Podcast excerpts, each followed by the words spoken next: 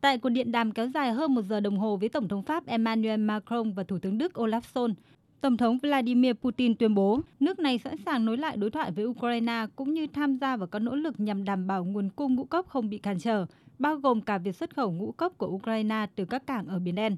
Tuy nhiên, nhà lãnh đạo Nga cũng cảnh báo việc các nước tiếp tục cung cấp vũ khí cho Ukraine là nguy hiểm, có nguy cơ làm mất ổn định thêm tình hình và làm trầm trọng thêm cuộc khủng hoảng nhân đạo. Đây cũng là lập trường mà Điện Kremlin nhiều lần nhấn mạnh kể từ khi xung đột tại Ukraine bùng phát hồi cuối tháng 2 vừa qua.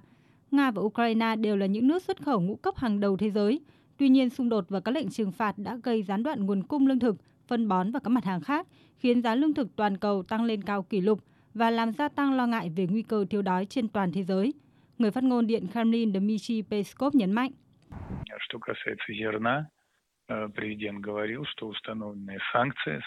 Tổng thống Vladimir Putin đã nhiều lần nói rằng các biện pháp trừng phạt và hạn chế của phương Tây đã gây ra sự sụp đổ này của hệ thống lương thực toàn cầu. Cùng với đó, các hành động của Ukraine tại biển Azov và Biển Đen đã gây cản trở vận chuyển thương mại và cần có các giải pháp đặc biệt nhằm khôi phục hoạt động hàng hải.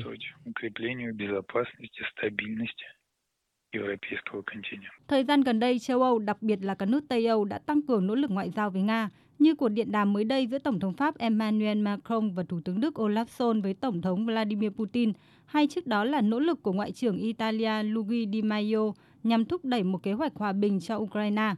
Tuy nhiên, trong phản ứng đầu tiên trước tuyên bố sẵn sàng đối thoại của Nga, cố vấn hàng đầu của Tổng thống Ukraine Mikhail Podolyak khẳng định nước này sẽ không thỏa hiệp – phát biểu hoàn toàn trái ngược với nhận thức của Tổng thống Volodymyr Zelensky hồi đầu tuần trước rằng Kiev có thể nỗ lực và đi theo con đường ngoại giao nếu Tổng thống Putin sẵn sàng đối thoại trực tiếp. Nga và Ukraine đã trải qua nhiều vòng đàm phán trực tiếp và gián tiếp nhưng đều không đạt đột phá và gần đây đã bị tạm dừng. Theo các nhà phân tích, sự thay đổi lập trường theo hướng cứng rắn hơn của Ukraine được giải thích một phần là do sự chia rẽ giữa các nước phương Tây trong phản ứng với Nga. Nếu như các nước Tây Âu như Pháp, Đức có xu hướng tìm kiếm thỏa hiệp, thì những nước Bắc Âu như Ba Lan hay Latvia lại giữ quan điểm cứng rắn với Moscow và hệ lụy tất yếu là cả Nga và Ukraine đều dõi theo sự thống nhất của Liên minh phương Tây để đưa ra các lựa chọn chính sách.